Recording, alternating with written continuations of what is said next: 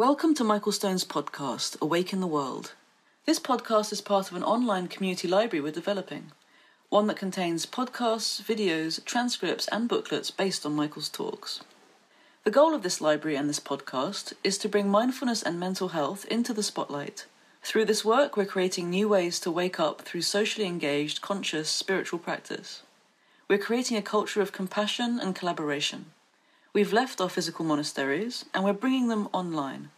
Before we get to today's podcast, I want to take a moment to ask you to consider becoming a patron of this podcast through Patreon. Pledging is easy and can be as little as $1 per month. Just go to patreon.com forward slash Michael Stone and click on the big orange button on the top right of the page. Thank you for listening.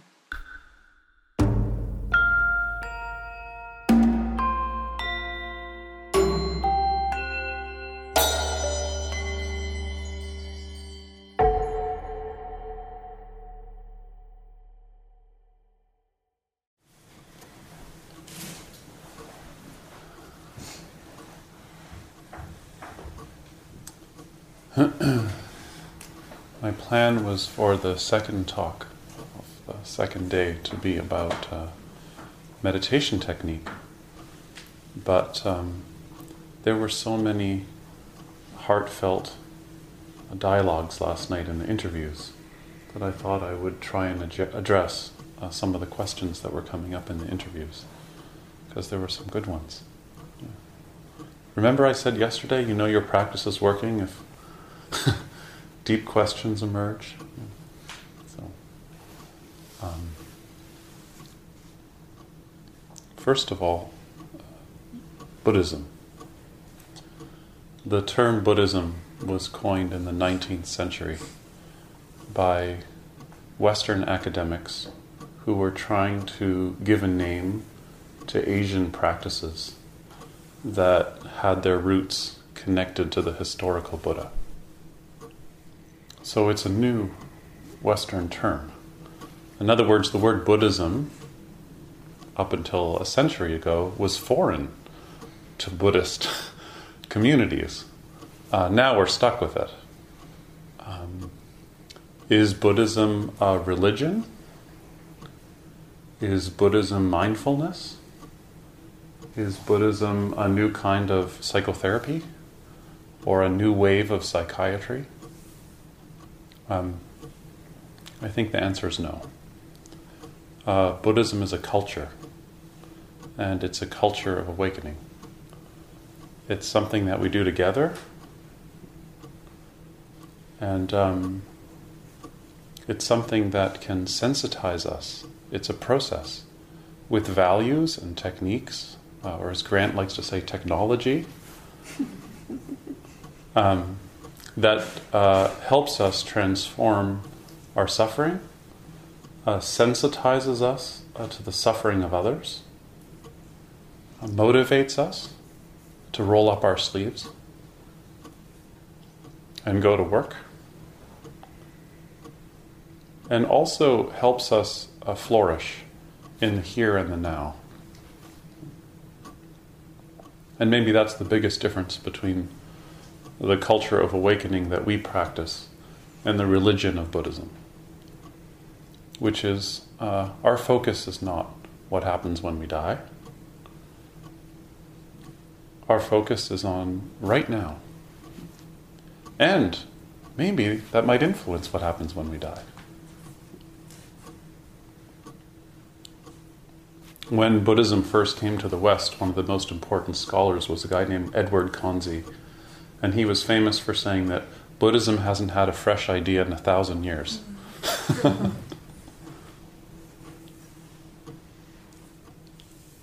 well, now we see that's changing a lot. But I really see this culture of awakening as a culture of healing also.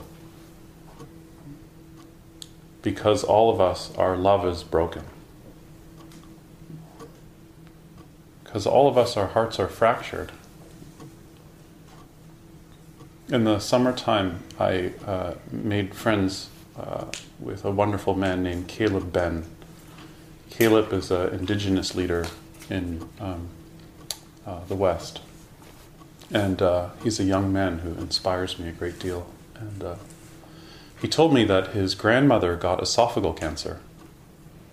And so the traditional way of healing he- healing uh, this kind of condition was to go get a moose and uh, to skin its neck, uh, to kill the moose. They would eat the whole moose, and then skin uh, parts of its neck and use different uh, parts of the neck on the grandmother's neck in order to heal uh, her condition. And apparently, it worked. So then he said something interesting, which is you can't pass down that kind of medicine as an idea. You actually have to have the moose, and you actually have to have the land. So if the land is fractured, then we're fractured. And I think this is true in our hearts. You know. So we're all uh, lovesick, a little broken in our hearts. So I, I sometimes think meditation practice is like an ambulance service for love.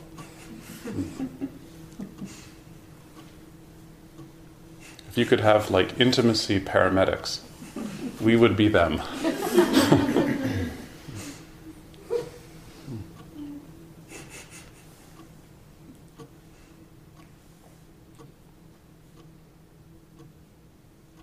So uh, I just want to begin by really bringing home this point that uh, we're involved in a culture of awakening. It's not an individual practice, even though we all have our own individual work to do, because all of us are fractured in different ways. We have healing to do. But still, uh, you can't do it separate from land, and you can't do it separate from other people. So when you're walking down the hall in this amazing building, uh, when you bow, uh, try not to be me bowing to you. Do you know that feeling? You're walking, oh, there's that person, and then you bow to that person. You can also do this when you're eating. When you eat, everybody is sitting together. And when you're sitting next to someone while you're eating, try and soften the boundaries of your skin. And let yourself be touched by the other person that's uh, eating. There's still another person. When they eat, you're not going to get full. But you can let your heart fill up with the other person. Even though we're not looking at each other, we're still looking at each other. In the meditation hall, when someone cries, that's you also. When someone's really anxious and you can feel your neighbor really anxious, that's you also. So just watch where we separate ourselves into these compartmentalized, uh, compulsive personalities, these identities. The word identity uh, etymologically comes from the word, uh, the same root. Originally, it meant the same, which is trying to keep something the same. And our identity really suffers when we try and stay the same. And the way we usually try and stay the same is by trying to not be connected to you.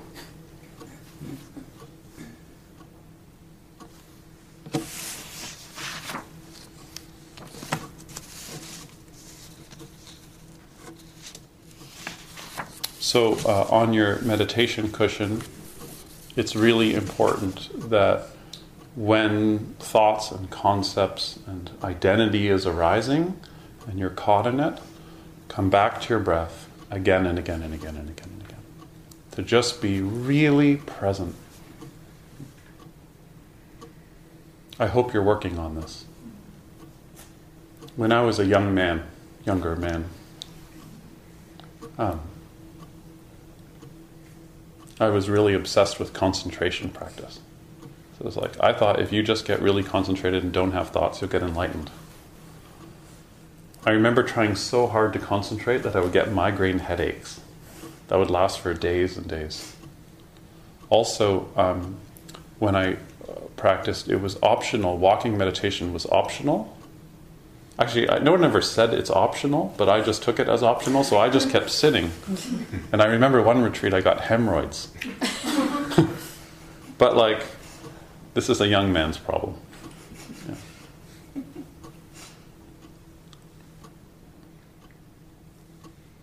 So, you should watch in your practice if you're trying to get somewhere. If you don't like the mind state you're in and you're you're trying to use the situation you're in to get in a different mind state. I don't like this one, I want another one. There's a meditation teacher uh, who's a concentration teacher named Kenneth Folk, and he, he said, Every meditation student comes with exactly the same question How can I get what I want? so watch for that in the practice. How can I just get what I want? The problem is, is when you get quieter, uh, you get visited by ghosts, by the past. And some fear can come up around that, some resentment can come up around that. Maybe it's because you're aging, and when you look in the mirror, you don't have the same face that you did 20 years ago. Or maybe in yoga you can't do what Rose is doing.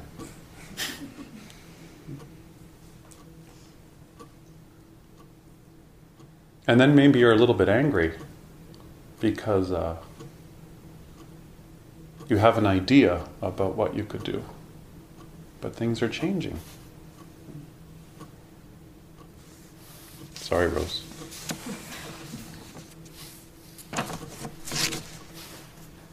So that's why I brought up the, the neuroscience yesterday. And I hope that that was a little bit helpful because um, we can see how we're biased in our perception towards the negative. And it doesn't mean you have to put positive things into your memory. What it means is just every time you're paying attention and you can stay with something for 10 seconds, which is a long time like, look out into the courtyard at the snow and just stay with it for 10 seconds. It upends this tendency to go into the negative. I hope everyone sees that a little bit.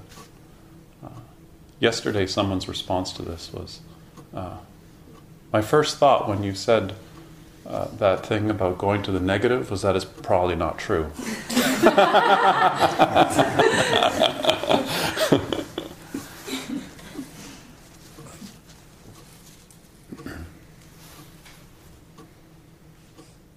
but repeated mental activity creates repeated neural circuitry. In other words, you can use your mind to change your brain. And so there has to be duration, right? It's just another way of talking about mindfulness practice. There has to be some duration, has to be some intensity, and it has to be embodied. Your whole body. Not just a mind up here, it's your whole body. But uh, what happens when, when um, we start getting quiet is that our habits show up. Right? Has anybody seen this yet? Our habits really show up. And sometimes they weren't the habits that you thought were going to show up on the retreat.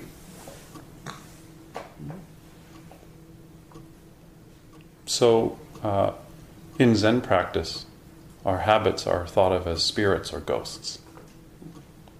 Nowadays, nobody believes in ghosts because we're like so scientific. But actually, there's a reason why everywhere you go in the world, there's some kind of religious ritual to deal with ghosts because it's a projection of our own ghosts. I used to not believe so much in ghosts, but now I live in the forest and there's no lights. And so I've taken a couple times a week, I go walking in the forest at night. because as I was a kid, that was the scariest thing you could ever do. So now I do it. I started doing it with a headlamp. Now I don't use the headlamp at all. I just go walking at night in the woods. And uh, if you don't think there are spirits, you should go walking in the woods at night. so, um,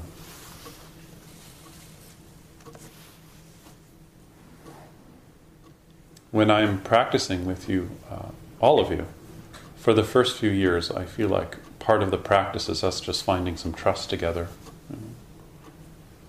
And um, maybe to the point where I feel like things are strong enough that I can push you a little bit and you won't run away.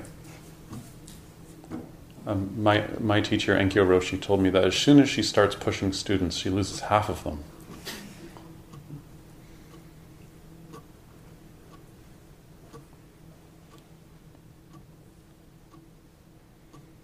So I have to give up on my side wanting you to like me.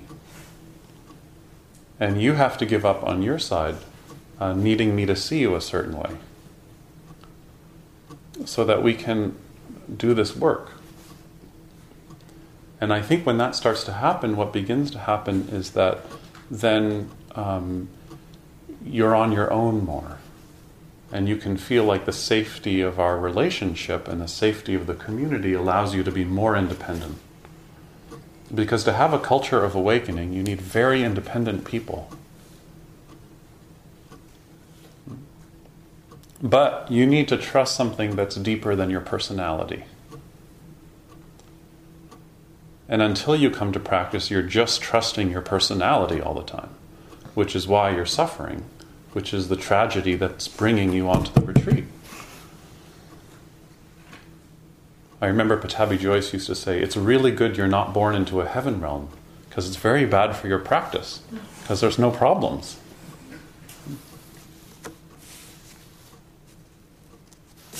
So I feel like my job over time is then to just push you a little bit for you to be more independent, for you to turn around and start trusting you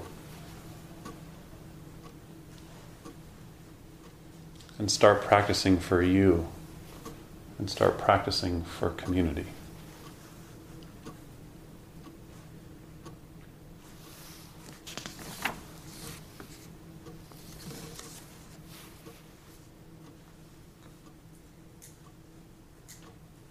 So, I wanted to offer a koan because that's always a fun thing to explore on retreat.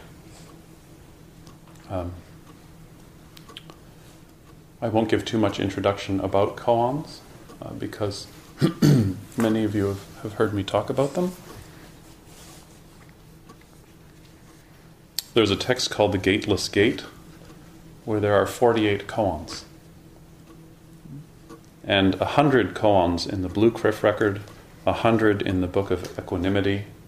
There's these different collections with 50, 80, 100 different koans. And they're used as curriculum. Um, but there's also the koan of you sitting here right now breathing. There's just the koan of your life. Have you looked at that one?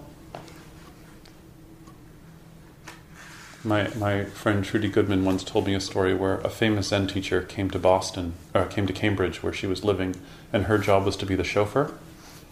And so she was in the car all the time with this Zen teacher and didn't know what to talk about. So one day she just said to him, What's the answer to the final koan? no, she said, What is the final koan? And he said, I won't tell you the final koan, but I'll tell you the answer. And she said, What's the answer? And he said, Love.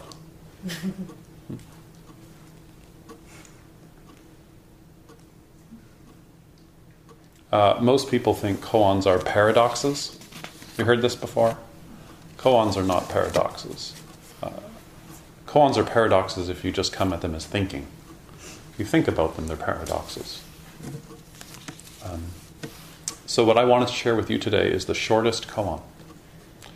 And it doesn't come from any of those books. Actually, there's a whole other area of koans called miscellaneous koans that never fit in any columns. And this is the shortest koan it has only three words in it. and it goes like this Save a ghost.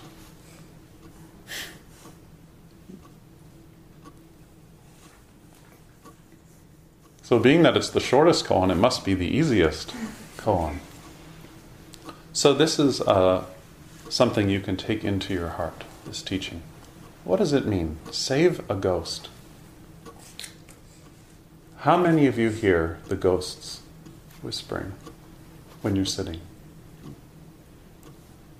That conflict that you still can't uh, resolve? That breakup that you still don't understand?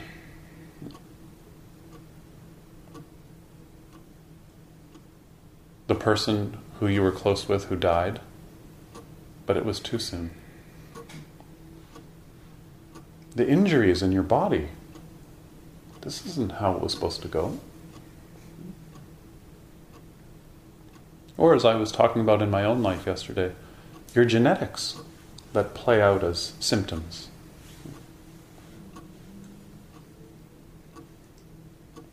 So, these are all of our ghosts. Trying to get a hold somehow. So, how do you save a ghost?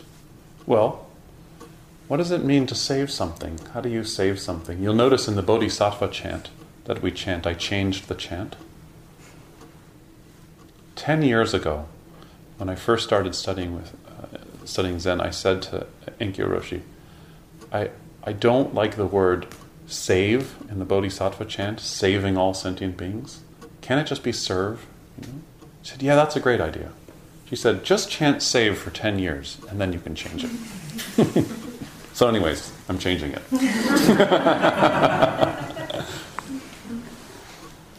so, how do you save someone?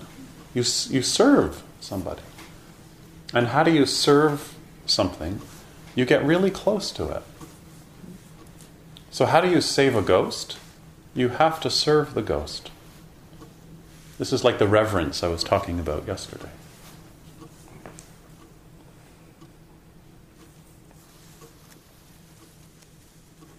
Ghosts are ephemeral, they have no roots,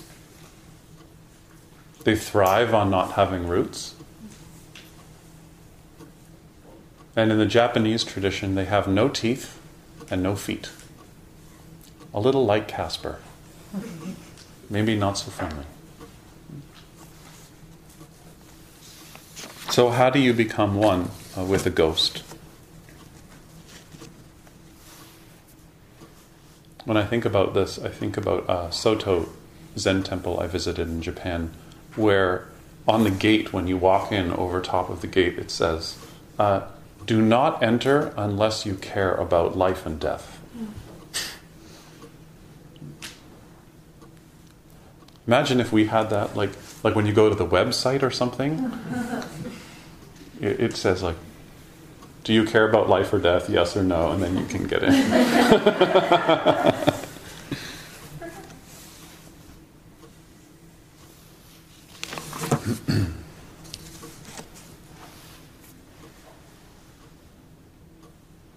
Every time that you lose somebody in your life, um, all the other losses pile up, and they're right there.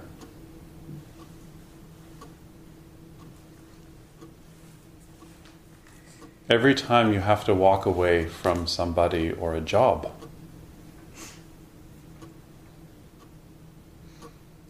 all the times you've been abandoned are right there. Every time you're about to kiss somebody, every time you've ever been in love is right there. And every time you walk into the Buddha hall, every time you go down to sit, all the other people who've meditated are also with you.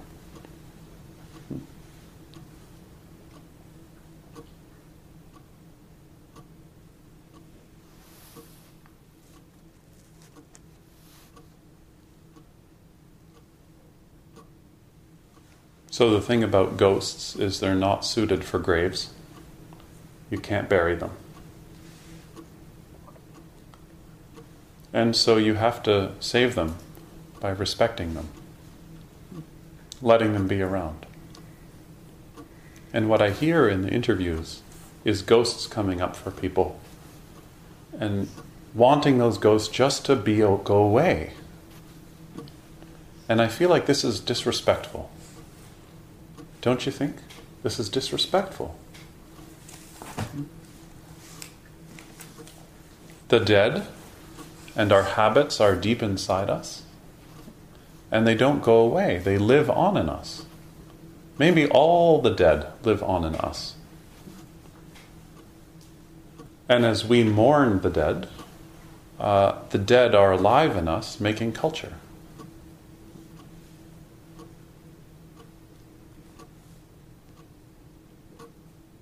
And I think that this is um, the most tragic part of being a human, in some respects, is that we're tormented not by the first five years of life, as psychologists tell us, but the last two million.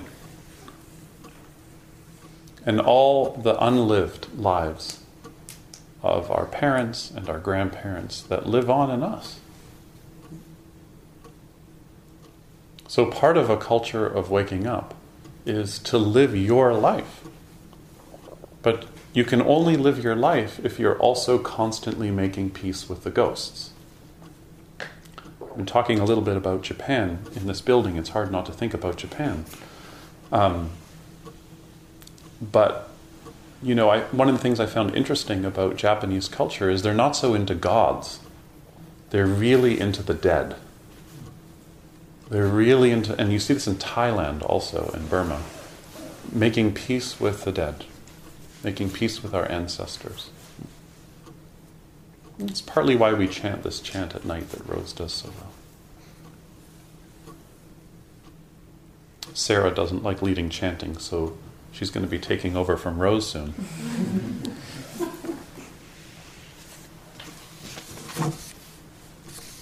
Our personality is mostly constructed by how we mourn. And I think that it would be more interesting, instead of using the word mindfulness, to use the term mourning. Because what mindfulness really is at the bottom is the ability to mourn, the ability to be intimate with what's happening in the present moment, and simultaneously to not hold on to it. Did you hear that? I'll say it again. Mm. To be intimate with what's happening in the present moment, to not be scared, to make contact with what's happening in the present moment, and at the same time, exactly the same time, to not hold on to it.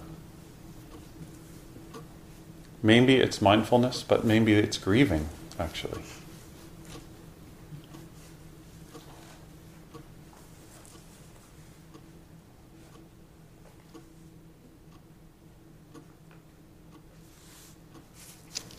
And we avoid it all the time. Let me give you some examples. A blank stare.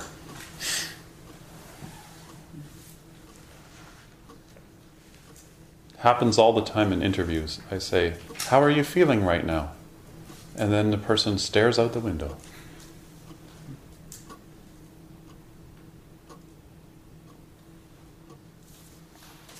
Changing the topic. Somebody's communicating with you, it starts to get near the ghosts, and you change the topic.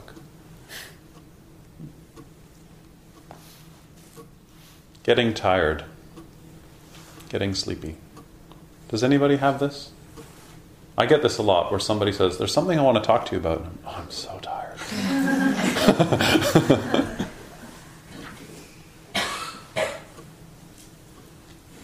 And the last is, uh, I'm sure there's more, but these are just the ones that happened last night. Denying that your tears mean something. Oh, I'm just crying, but it doesn't mean anything. I think that's disrespectful to the ghosts also. They're trying to come alive in you. They're looking for a way to be alive.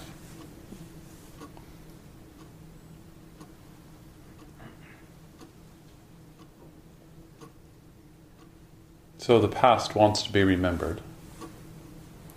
So let's not turn the past into something bad. A la Eckhart Tolle. Yeah, we need to be present. But the past is encoded in the present. So let's have some respect for the past. It's part of who you are. Don't try and split that off. Humans are so good at splitting. I feel like this is the only territory the Buddha wasn't very good at articulating compartmentalization. We're so good at it.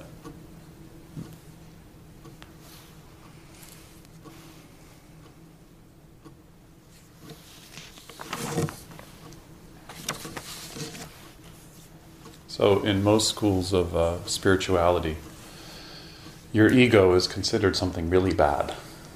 You want to get rid of it. But when you think about it, that ego structure that is like so defensive in us, you know, has so much pride, wants to get enlightened. Could you imagine that? Could you imagine if when you got enlightened, you were like, oh, this is exactly how I thought it would be?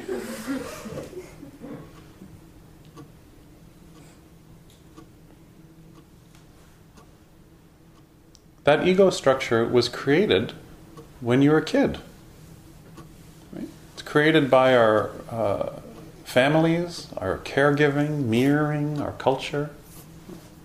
So when you see yourself being egoic, you shouldn't be so down about that. You should just see your ego as like a little kid. When you see a little kid, you don't think, oh God, they're a little kid. Maybe some of you do. Like, you don't criticize them for being a little kid because they're a little kid. So, you shouldn't criticize your ego because it's just a little kid. Or maybe it's more like a little pet.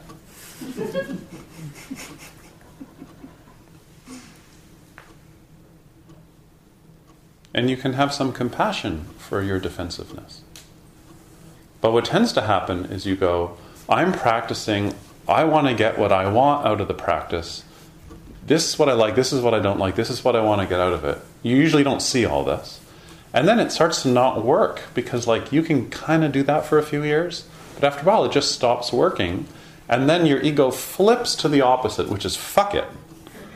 This is not the practice for me. Really, it's, you know, whatever. You fill in the blank. Zen archery. Blogging. Really, I'm just into blogging.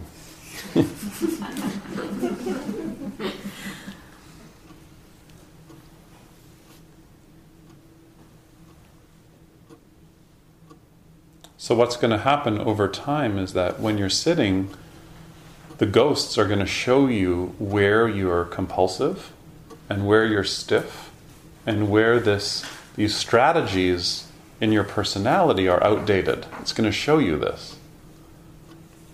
In Buddhist psychology, this is called a hell realm, actually. It's the ghosts that repeat in cycles, you know, structure that's stiff. And practice is going to point that out. And I'm going to point it out.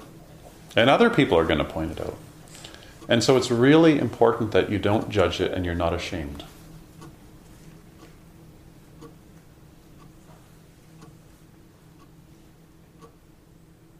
Because it it's an important place to be in is to be able to be vulnerable, existentially vulnerable with other people. It's so good for us, and it's so hard for us because our love is broken.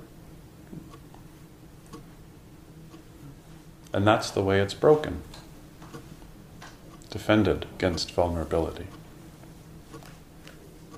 So maybe you come on this retreat thinking, oh, I just want to go to the fourth jhana. I just want to get samadhi. Oh, I would be interested if you had samadhi with your vulnerability. I don't know if it's in the classical text, but let's say that there is a samadhi vulnerability, the vulnerability of samadhi, the samadhi of vulnerability.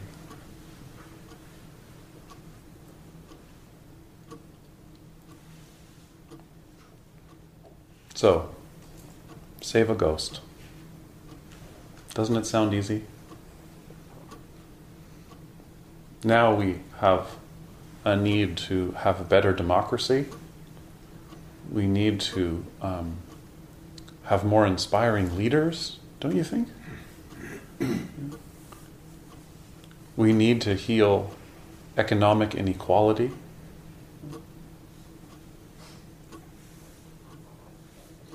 We need to do something about climate change. And I think that all of these things, from the perspective of the ghosts, are really wake up calls for us to become citizens and not individuals, what Robert Thurman calls dividuals. Not individuals, but to be part of something greater. When 100,000 people go march in New York for climate justice, the march doesn't do anything. A march never does anything. But what it does for the people who are there is it makes you feel bigger. It makes you feel part of something bigger. And that inspires you to collaborate. See? So I want to suggest that we need to do that also in this space. You're working on your own stuff. We all have ghosts. But it's because we all have ghosts that we should soften a little bit our skin and our attitude. When you lie down at night to go to bed, when you're breathing, maybe just feel yourself lying down with uh, other people in your room. I have a lot of dead bugs in my room from the summer. They were there in the summer, same place on the windowsill.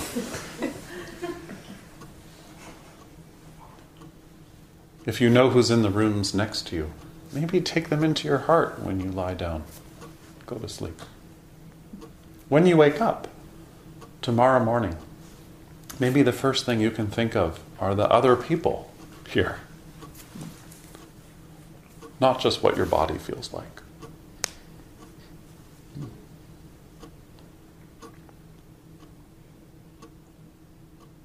In the Zendo, when you bow, uh, have reverence for others and feel their reverence for you because you're valuable.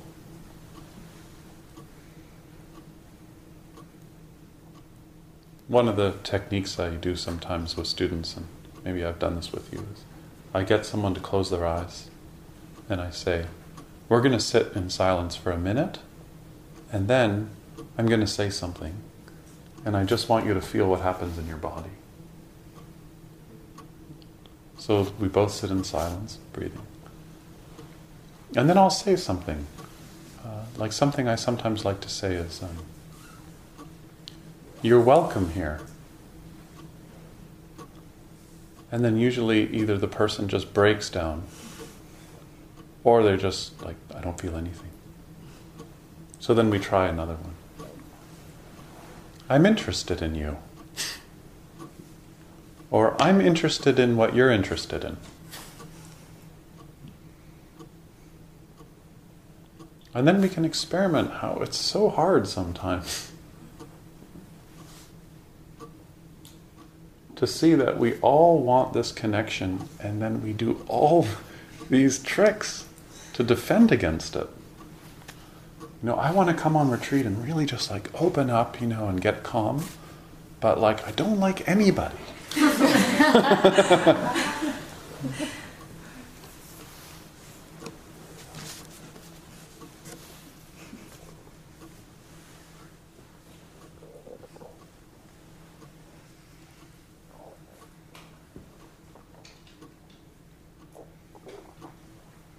So it's really important that you're living your life.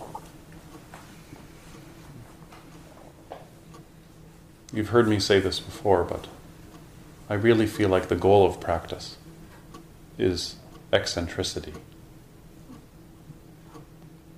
For you to really live your life. And that's the cool thing about koans. There's no stock answer. Most of us, when we get into practice, especially those of you that come out of yoga practice, we live in this world or dance. we live in this paradigm of right and wrong. There's a right way to practice and there's a wrong way to practice. There's a right way to do this, there's a wrong way to do this. Oh, I'm doing, I bow right? I bow wrong? Right? Right, wrong, right, wrong. That's not a healthy motivation. A healthy motivation is you want to do something out, out of a kind of creative energy to be inspired. Perfectionism is when you want to do it for somebody else. It's not the same thing. Healthy ambition is inspired. Perfectionism is very concerned about what you look like.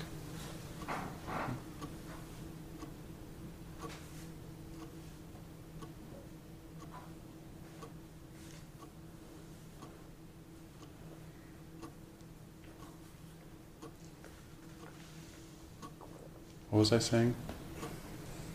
Perfectionism. What's that?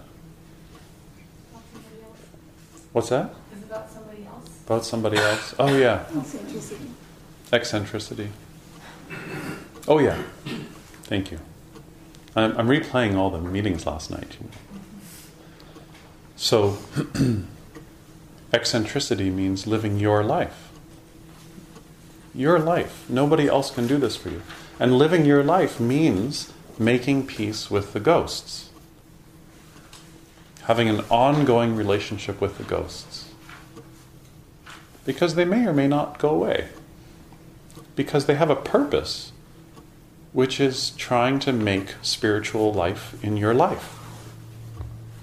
The dead are always at work in you. Your habits are always at work in you. They're not going to stop.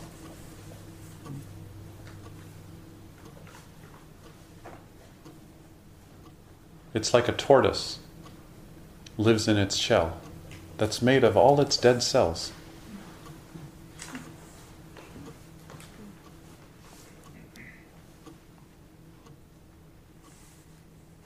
But even with all those dead cells, there's so much movement, so much beauty.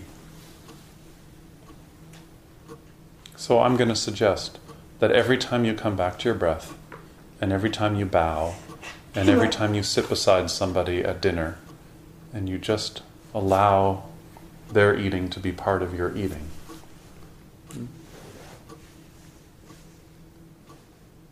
That you give the ghosts a peaceful home so they can be around without causing trouble. So that they can live on in us, but in a peaceful space. So I encourage you to meditate on this koan. Save a ghost.